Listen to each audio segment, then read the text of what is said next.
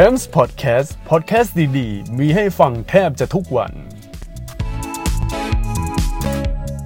สวัสดีท่านผู้ฟังทุกท่านนะครับ ที่กำลังรับฟังพอดแคสต์ของ c a m s นะครับ ในพอดแคสต์ตอนนี้จะมาพูดคุยเกี่ยวกับพูดถึง iPad Air 5 นะครับ กับการที่ Apple ทำสิ่งที่คาดไม่ถึงอีกครั้งหนึ่งนะครับ ถามว่ามันคาดไม่ถึงคืออะไร เดี๋ยวเรามาเล่าในพอดแคสต์ตอนนี้กันเลยนะครับ ในงานเปิดตัวสินค้าของ Apple ที่ผ่านมาในช่วงประมาณตีหนึ่งนะครับ สร้างความเซอร์ไพรส์อีกแล้วครับ ซึ่งสิ่งที่เซอร์ไพรส์ก็มีอยู่ 2 อย่างด้วยกันนะครับ สำหรับ iPhone SE 3นะครับสำหรับผมอันนี้ไม่ค่อยเซอร์ไพรส์อันนี้พูดตรงๆคือผมไม่ค่อยเซอร์ไพรส์กับ iPhone SE 3เพราะว่าพี่แกเล่นดีไซน์เดิมจาก iPhone 8นะครับ iPhone 8 อีกแล้วนะครับ แล้วก็ใส่ชิป A15 Bionic หรือ A15 คือถ้าเรียกแบบไทยๆก็จะเรียกว่า A15 Bionic แต่สำหรับผมผมจะติดพวกเป็นคำคำอังกฤษเลยก็เป็น A15 อะไรพวกนี้นะครับ สิ่งที่เซอร์ไพรส์ลองลงมาก็คือ Mac Studio นะครับซึ่งเป็น Mac mini ที่ยัดพัดลมระบายความร้อน คาดว่าน่าจะเป็น power supply แล้วชิปที่ให้มาเริ่มต้นด้วย M1 Max กับ M1 Ultra เลย ซึ่ง M1 Ultra นะครับ แรงกว่าอีกเท่าตัวนะครับ แต่ราคากับถูกกว่ายุค Intel คือผมมองว่า Mac Studio เนี่ย มันคือ Mac รุ่นกลางใช่ไหม เพราะว่าทาง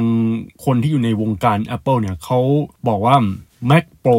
ยังไม่ออก ที่เห็นคือยังเป็น Mac รุ่นกลาง คือคือ Mac รุ่นกลางยัง มันแรงเลยนะครับ มันโอ้โหมันแรงระเบิดระเบ้อแล้ว ยังจะมี Mac Pro อีกเหรอ อันนั้นคือระดับโอ้โหเทพเจ้าอาจจะใช้ชิป M1 ระดับสูงสุด หรือเปล่านี่ผมก็ยังไม่ทราบนะครับ สิ่งที่สร้างความฮือฮาที่สุดนะครับ ในงานนี้คงต้องยกให้กับ iPad Air 5 นะครับ ที่ยัดชิป M1 เข้ามาครับซึ่งหลังจากการเปิดตัวก็เกิดเสียงแตกอยู่ 3 ฝั่งด้วยกันนะครับ ฝั่งแรกคือมันจะทับลาย iPad Pro 11 นิ้วหรือเปล่า ฝั่งที่ 2 คือแล้วคนที่ซื้อ iPad Air 4 ก็คือซื้อ iPad เมื่อปีที่แล้ว iPad Air นะครับ ฝั่งที่ 3 คือจะขายรุ่นเก่าออกไหมเนี่ย ก็คือขาย iPad Air 4 เพื่อที่จะไป iPad Air 5 หรือ iPad Air 5 นะครับ ในพอดแคสต์ตอนนี้จะมาลงลึกเกี่ยวกับ iPad Air 5 โดยเฉพาะ เพราะว่า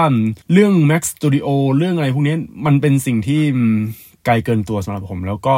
คนพูดถึงเยอะที่สุดใน Apple Event ที่ผ่านมาคือ iPad Air 5 นะครับ ทีนี้มาพูดถึงคุณภาพแล้วก็อะไรต่างๆ เกี่ยวกับชิป M1 ก่อนนะครับ M1 เนี่ยเป็นชิปของ Apple ชื่อจริงของมันคือ Apple Silicon M1 นะครับ เปิดตัวเมื่อ 2 ปีที่แล้วนะครับ โดยใช้กับ MacBook Air MacBook Pro 13 นิ้ว Mac mini และล่าสุดคือ iPad Pro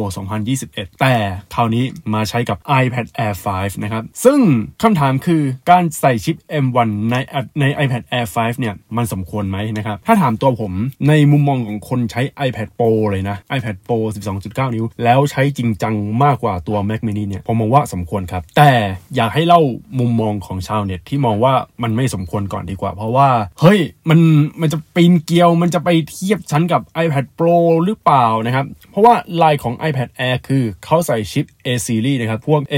A1 A2 AT แล้วล่าสุดตัวนี้ก็เป็น A15 นะครับ ซึ่งเขาจะใส่ชิปตระกูล A ที่ใช้ตัวเดียวกันกับ iPhone อยู่แล้วนะครับ แต่การใส่ชิป M1 นะครับเข้าไปมันจะทับลาย iPad Pro แน่นอนนะครับ แต่จากการใช้งาน iPad Pro 2021 12.9 นิ้วของผมนะครับ ผมคิดว่า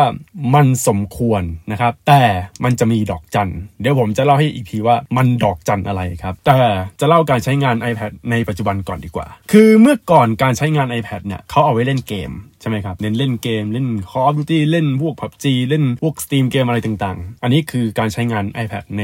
ยุคก่อนหน้านั้นเลยยุคแบบโอ้โหนานมาแล้ว แล้วก็บางทีนอกจากจะเล่นเกม อาจจะเข้าเน็ตบ้างซื้อของออนไลน์เป็น Presentation เวลาเข้าบูธต่างๆ คือยื่น iPad ให้ลูกค้าให้ลูกค้ากดปุ่มว่าจะเลือกสินค้าชนิดไหนอะไรยังไงครับ อันนี้คือการใช้งานของ iPad ในยุคนั้นนะครับ แล้วก็ก็ใช้แบบนี้เป็นต้นมานะ หรือบางทีแล้วก็ สั่งออเดอร์เวลาเราเข้าร้านคาเฟ่อันนี้ก็ใช้ iPad นะครับ แต่การใช้งาน iPad ในปัจจุบันถ้าเอาแบบ Home Use หรือว่าเป็นพวก Work Use Studio Use เนี่ย มันจริงจังมากขึ้นนะครับ มันจริงจังเหมือนแบบ สามารถแทนโน้ตบุ๊กคอมพิวเตอร์หรือ Mac ได้เลย ซึ่งปัจจุบันแอปที่ทำงานด้านศิลปะนะครับ ก็ใช้ iPad กันซะส่วนใหญ่นะครับ ปัจจุบันนักเรียนหลายคนก็คิดแล้วคิดอีกครับว่าจะเลือกอะไรดีฮะระหว่าง iPad หรือ Mac นะครับเพราะว่าเวลาเรียนสมัยนี้ อาจารย์เขาให้ไฟล์ PDF มาเป็น e-book แล้วนักเรียนก็จดโน้ตใน GoodNotes อะไรแบบนี้ บางคนซื้อ 2 อันเลย คือ iPad Air หรือ iPad รุ่นอาจจะเป็นรุ่นถูก iPad Air Gen 9 อะไรอย่างเงี้ยแล้วก็หรือ Mac เลยนะครับจะเป็นพวก MacBook Pro MacBook Air ตอนเนี้ยหลายคนคิดลำบากมาก ๆ ครับ มันมันหลับลำบากจริง ๆ นะ เวลาจะเลือกซื้อเพื่อเอาไว้การศึกษาเพื่อเอาไว้เรียนอะ iPad ดีไหมนะ หรือว่า MacBook ดีไหม เพราะว่าการใช้งานมันประสิทธิภาพเนี่ย มันใกล้เคียงกันแล้วในตอนนี้ เพราะว่า iPad Air 5 เขาใช้ M1 นะครับ ทีนี้มาพูดถึงเรื่องการใช้งานแบบจริงจังถ้าเอาใส่งานของผมเลยนะ คือการสร้างงานศิลปะนะครับ สามารถสร้างงานได้และทำได้จริงจัง ใช้ iPad นะครับทำงานได้จริงจังจริงๆนะครับซึ่งปัจจุบันแอปที่ทำงานด้านศิลปะอย่าง Procreate Pixelmator นะครับหรือ Pixelmator Photo นะครับสามารถทำงานแล้วจบใน iPad ได้เลย เป็นอะไรที่เยี่ยมมาก มันไม่ต้องจบที่ Mac มันไม่ต้องมีจบที่คอม Windows PC อะไรพวกนี้ คือคุณจบใน iPad ก็จบเลย จบงานใน iPad ได้นะครับแล้วสิ่งที่ควรรู้ก็คือ Ten Content Video ครับกลายเป็นมาตรฐานใหม่ไปแล้วนะครับซึ่งตอนนี้ใครๆก็ถ่ายวิดีโอได้แต่ปัญหาคือถ้าจะตัดต่อล่ะก็ต้องใช้ชิปแรงๆซึ่ง M1 เหมาะครับเหมาะมากถ้าจะตัดต่อพวกคลิป 4K คือบางทีคนอาจจะเอาไปตัดต่อใน Reels หรือว่าอาจจะต่อตัดต่อใน TikTok อะไรพวกนี้หรือบางทีตัดต่อเล่นๆ เป็นยูทูบเบอร์ทำอะไรอย่างเงี้ยพวก content วิดีโอทำตามแบบ content ต่างๆ ไม่ต้องพูดถึงเรื่อง YouTube เอาพวกแบบคนเล่นทั่วไปอย่างพวก TikTok อะไรพวกนี้เนี่ยมันเป็น content วิดีโอกันหมดแล้ว แล้วก็เวลาประมวลผลตัดต่อพวก render วิดีโอเนี่ยต่อให้มันเป็นคลิปที่เอามาเรียงกันไม่ได้ใส่ lookup table อะไรเยอะแยะเนี่ยมันก็เริ่มกินสเปคพอสมควร แล้วการมาของ iPad ตัว Air ที่มันมี M1 แบบนี้มันคือสิ่งที่สมควรนะครับแต่เป็นสิ่งที่สมควรพอสมควรเลยนะฮะคือ M1 เนี่ยมันเป็นชิปที่รองรับการตัดต่อโดยใช้ไฟล์วิดีโอคุณภาพระดับ 4K ขึ้นไปนะครับแต่ว่าถ้าทำ lookup table คือใส่พวกสีย้อมสีอาจจะไม่เหมาะเท่าไหร่นะครับแล้วใช้แรมเยอะนะครับเวลาโปรแกรมตัดต่อเนี่ย แรมเยอะแน่นอน iPad Air 4 นะครับ มีแรมเพียงแค่4 g b ครับ แต่ว่า iPad Air 5 ครับ ให้แรมมาถึง8 g b คือเยอะมันจริงจัง เยอะจริง ๆ นะครับ มาพูดถึงเรื่องของข้อสังเกตบ้างสำหรับ iPad Air นะครับ อันนี้คือพูดในมุมมองของคนเคยใช้ iPad Air ของน้องมาก่อนนะถ้าดูจากสเปคที่ให้มานะ ผมพูดเลยมันกัก M1 ก็จริงครับ แต่ต้องดูด้วยว่า storage ที่เขาให้มาให้เท่าไหร่ มันมีอยู่ 2 เลือก 2 ทางเลือกคือ 64 กิกะไบต์กับ 256 กิกะไบต์64 กิกะไบต์เนี่ย ลงบางโปรแกรมก็เต็มแล้วครับ 256 กิกะไบต์อันนี้ไม่ต้องพูดถึงฮะ มันมันมากสุดแค่นี้เองเหรออะไรประมาณเนี้ย ถ้าทำงานแบบจริงจังนะ256อะคือจุดเริ่มต้น แต่ว่าพอมาเป็น 256กิกะไบต์เนี่ย มันจะมีติดปัญหาคอขวดเรื่องของ USB ที่มันไม่สุด มันไม่เป็น Thunderbolt แล้วก็เรื่องของอะไรต่างๆ เยอะแยะมากมาย คือ คือเหมือนกับว่า iPad Air เนี่ย มันเอาไว้ทำงานที่กึ่งกึ่งจริงจัง กึ่งกึ่งจริงจังแบบว่าจดเรียน คือเรียนไปแล้วก็จดโน้ต จดอะไรอย่างเนี้ย หรือบางทีก็เอาไป present งานทำโปรแกรม presentation อะไรต่างๆ แต่ว่าถ้าถึงขนาดแบบมา render ไฟล์ใช้การประมวลผล CPU หนักๆ M1 ก็ยังรับไหวแต่ว่าในเรื่องของการใช้พวกไฟล์ แล้วก็ใช้ storage เยอะๆเนี่ยอันเนี้ยมันจะมีปัญหานะครับแน่นอนว่างานที่มีปัญหาชัดเจนคืองานด้านตัดต่อวิดีโอที่มันตัดต่อหลายไฟล์ ถ้าถ้าอย่างพวก TikTok เพราอย่างพวกแนวแนว Reels นะครับ อันนี้ได้อยู่นะ ได้อยู่แต่สบาย แต่ว่าถ้าจะไปสายนั้นนะควรเป็น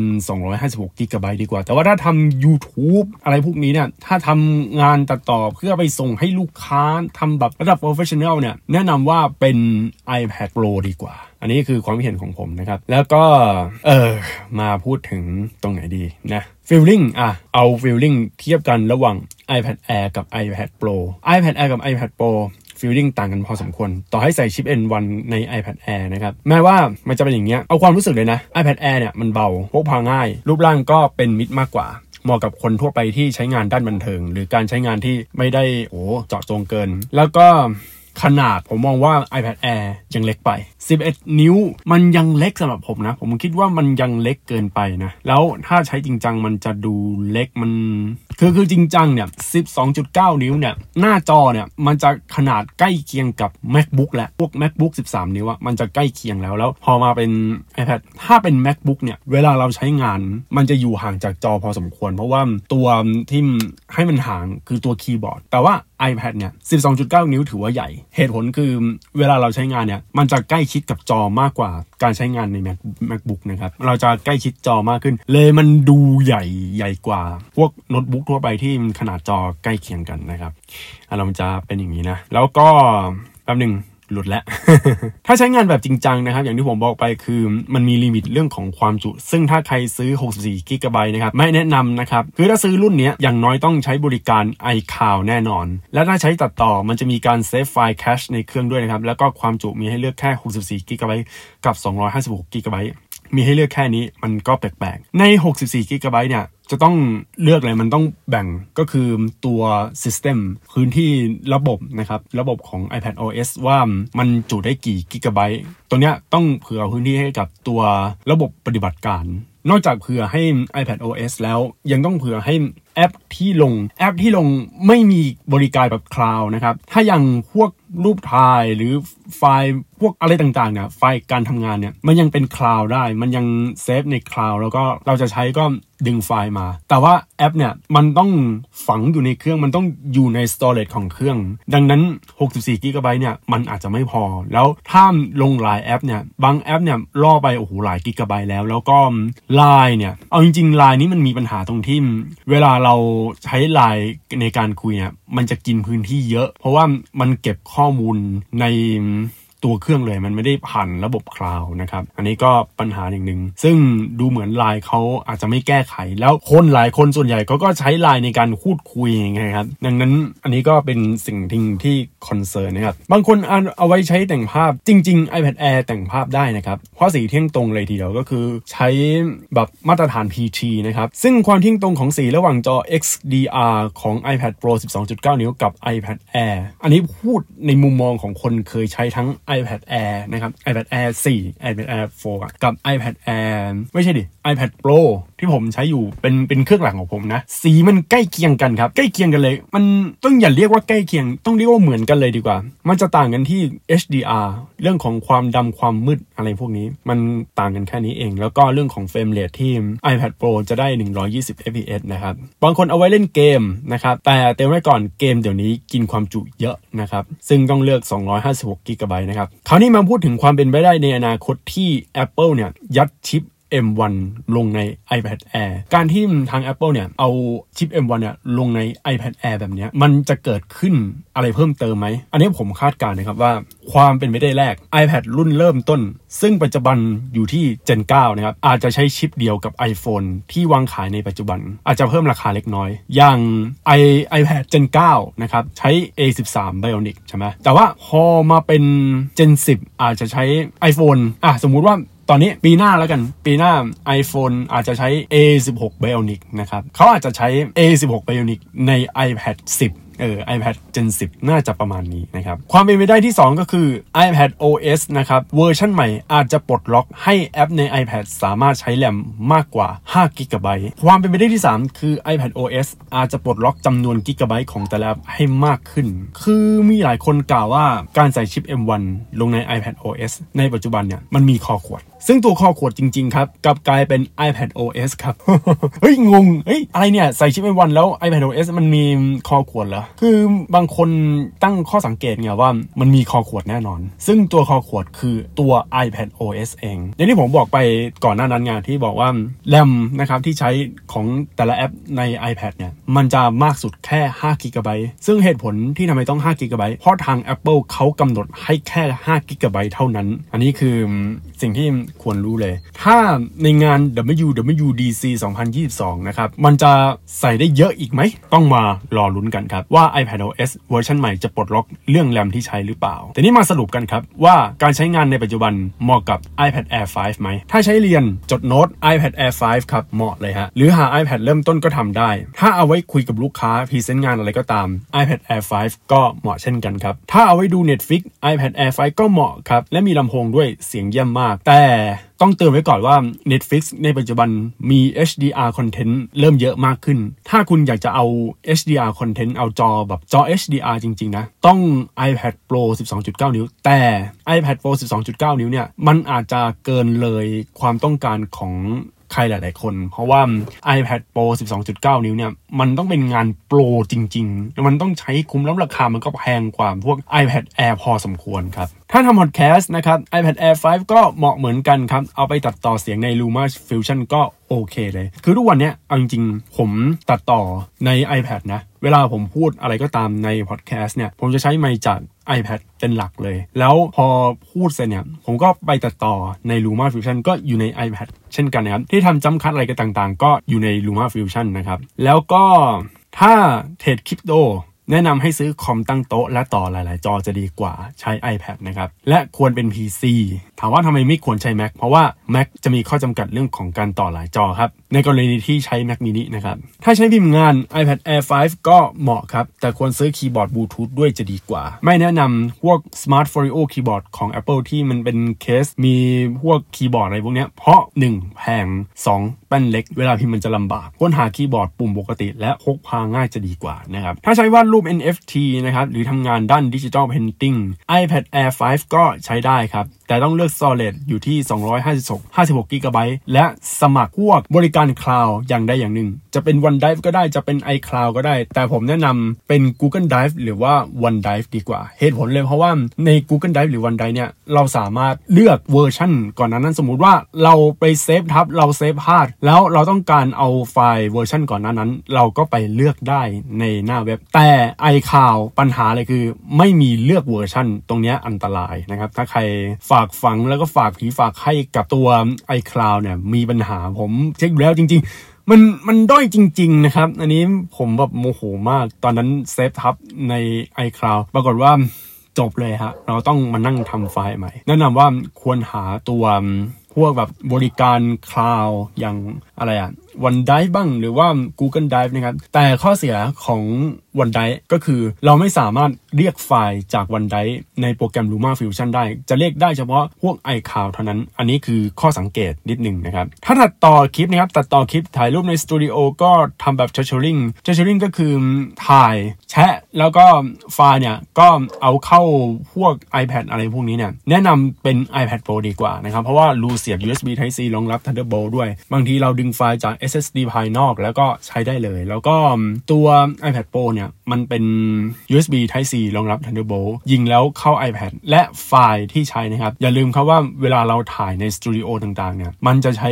ไฟล์ขนาดแบบรอแล้วคุณภาพของไฟล์มันก็สูงมาก สูงเพื่อเอาไปทำสีทำอะไรเพิ่มเติมนะครับ แต่ข้อเสียคือถ้าใช้งานผ่านพวก SSD ภายนอก หรือว่าต่ออุปกรณ์ภายนอกอะไรเพิ่มเติมใส่เข้าในช่อง USB Type C เนี่ย มันจะกินแบตเตอรี่หนักเอาเรื่องครับ ดังนั้นควรเลือกความจุที่สูงกว่านี้จะดีกว่า ถ้าสมมติเราไปทำงานเกี่ยวกับจัดการไฟล์โดยเฉพาะนะครับ ถ้าใช้งานพวก Radar Scanner ครับ ไปที่ iPad Pro ดีกว่า อันนี้คือข้อแนะนำของผมโดยรวมนะ ว่าตกลงเนี่ย iPad Air 5 เนี่ย มาเป็นชิป M1 เพื่ออะไรนะครับ หลักๆเลยอันนี้ผมขอสรุปสั้นๆนะ การที่ iPad Air 5 เนี่ย เอาไปเอาชิป M1 ไปใส่เนี่ย เพื่องานด้านการตัดต่อวิดีโอ และงานประมวลผลที่มันเริ่มประมวลผลหนักมากขึ้น แล้วก็รองรับแอปที่โอ้โห สมัยนี้ครับแอปมันเยอะมากขึ้น ลองลองดูอย่างพวก Procreate หรือว่าพวก w e b g e n e r หรือบางทีก็ Luma Fusion พวกแอปสาย Creative นะครับ มันเริ่มมีการใช้แรมที่เยอะพอสมควรแล้ว และ iPad Air 4 เนี่ย มันใช้แรมแค่4 g b iPad Air 5 ใช้ M1 แล้วก็บอกไปเลยว่า8 g b คำคำถามคือทำไมต้องบอกว่า8 g b ทำไมทำไมก่อนหน้านั้นไม่ยอมบอกแรมไปตรงๆ เพราะว่าพวกชิปตระกูล A เนี่ยมันจะเป็นชิปที่เหมือนแอปแอร์อะคือคุณก็ใช้ใช้ไปเหอะอะไรประมาณเนี้ยก็ไม่ได้ใช้แบบ ระดับสูง แต่ว่าพอมาเป็น M1 อะ M1 มันเป็นชิปที่เอาไว้ทำงานระดับสูงเลยนะ คือคือสูงแต่ว่าไม่สูงมากแค่แบบว่าระดับกลางจนถึงสูง ซึ่งการทำงานระดับกลางเนี่ยคนที่เลือกซื้อเขาจะต้องดูสเปคพวกแรมพวกขนาดสตอเรจอะไรพวกนี้ด้วย เลยกลายเป็นตัวเลือกว่า Apple ต้องยอมบอกจำนวนแรมซึ่งแน่นอนครับว่าแรม M1 ตีไปเลย เริ่มต้นที่8 g b มากสุด 16 g b อ่า อันนี้คือ สิ่งที่แนะนำนะครับ และความเป็นไปได้ที่ Apple จะเอาชิป iPad นะชิป M M2 M อะไรอย่างเงี้ยลงใน iPad Pro รุ่นใหม่กว่านั้นเนี่ยถามว่าเขาจะใช้ชิประดับโปรเลยไหมพวก M1 Pro อาจจะไม่เหตุผลเพราะว่าคือยิ่งคิปสมรรถสมรรถภาพแรงขึ้นเนี่ย มันต้องใช้จำนวนแบตมากยิ่งขึ้น แล้วก็กินไฟมากยิ่งขึ้น และขนาดชิปที่ใหญ่ขึ้น อาจจะต้องใช้พัดลมด้วยครับ มีพัดลมเยอะเลย แล้ว iPad มันไม่มีพัดลมร้อนสิครับ แล้วพอร้อนเนี่ยมันการทำงานมันก็ตก แล้วจะเอา iPad มีพัดลมมันมันมันจะไปได้ยังไงครับ iPad มีพัดลมมันไม่ใช่ มันไม่ใช่ มันไม่ใช่พวกแบบโน้ตบุ๊กพวก macbook อะไรอย่างนั้นดังนั้นมันก็จะคาอยู่ที่ M1 M2 อะไรพวกนี้ไป เพียงแต่ว่า Apple อาจจะใช้วิธีที่ ถ้าเป็น iPad Air เนี่ย ก็ให้มันดีเลยประมาณสักปี 2 ปี แล้วก็ค่อยใช้ชิป M ตระกูล M ทั้งหลาย คืองี้ iPad Air เนี่ยไอ iPad Pro M1 เนี่ย ออกมาตั้งแต่ปีที่แล้ว คือคือเขาออกมาตอนปีนี้เลยเอ้ยไม่ใช่ตอนเดือนเดือนมีนาคมของปีที่แล้ว แจ้งเลยว่าใช้ M1 ใช้อะไรอย่างงี้ใช่ไหมมันต้องผ่านไป 1 ปี อะ ดีเลยไป 1 ปี iPad Air ก็ใช้ M1 ต่อจาก iPad Pro อะไรก็ว่ากันไปนะครับ น่าจะเป็นอย่างนี้คือเหมือนคุณได้ลองใช้ชิปตระกูล M ในซีรีส์ Pro ล่วงหน้าไปประมาณสักปี 2 ปี แล้วพอเป็น Air เนี่ย ก็ใช้ชิป M1 ตาม ซึ่งปัจจุบันเนี่ย M1 เป็นหนึ่งในชิปที่แรงมาก ๆ ในการใช้งานทั่วไป แต่ถ้าถ้าแบบแรงโคตรใช้งานแบบตระกูล ตัดต่อใส่เอฟเฟก ให้แบบ realtime แล้วก็ใช้ Neural Engine อะไรเต็มที่เนี่ย พวกงานด้านวิดีโอที่มันระดับ production ระดับสูงมากๆเนี่ย ก็จะเป็นหน้าที่ของพวก M1 Pro M1 Max แล้วก็ M1 Ultra ไปนะครับ สิ่งที่น่าสนใจตอนนี้คือ M1 เนี่ย มันจะไปสุดแค่ไหนแล้วมันจะสู้พวกตระกูลคอนตัมคอมพิวติ้งอะไรพวกนี้ได้หรือเปล่านี่ผมก็ไม่รู้เพราะมันโอ้โหคือคือการก้าวหาเนี่ยมันก้าวไกลไปยิ่งกว่า การที่ใส่พวกชิปของ Intel ว่า Core i9 เราจะคิดเสมอว่า Core i9 แรงสุด หรือ Ryzen 9 อะไรเงี้ยมันจะแรงใช่ไหมแต่ว่า Apple เล่นสถาปัตยกรรมของอาร์มแล้วก็อัดให้มันสุดๆแล้วก็จริงจังสุดๆ ตรงเนี้ยมันเป็นสิ่งที่ผมมองว่าชิปของพวก Apple Silicon เนี่ยไปไกลเลยนะ โอเคพบกันใหม่นะครับ ในพอดแคสต์ตอนหน้าสวัสดีครับ c a m s Podcast Podcast ดีๆ มีให้ฟังแทบจะทุกวัน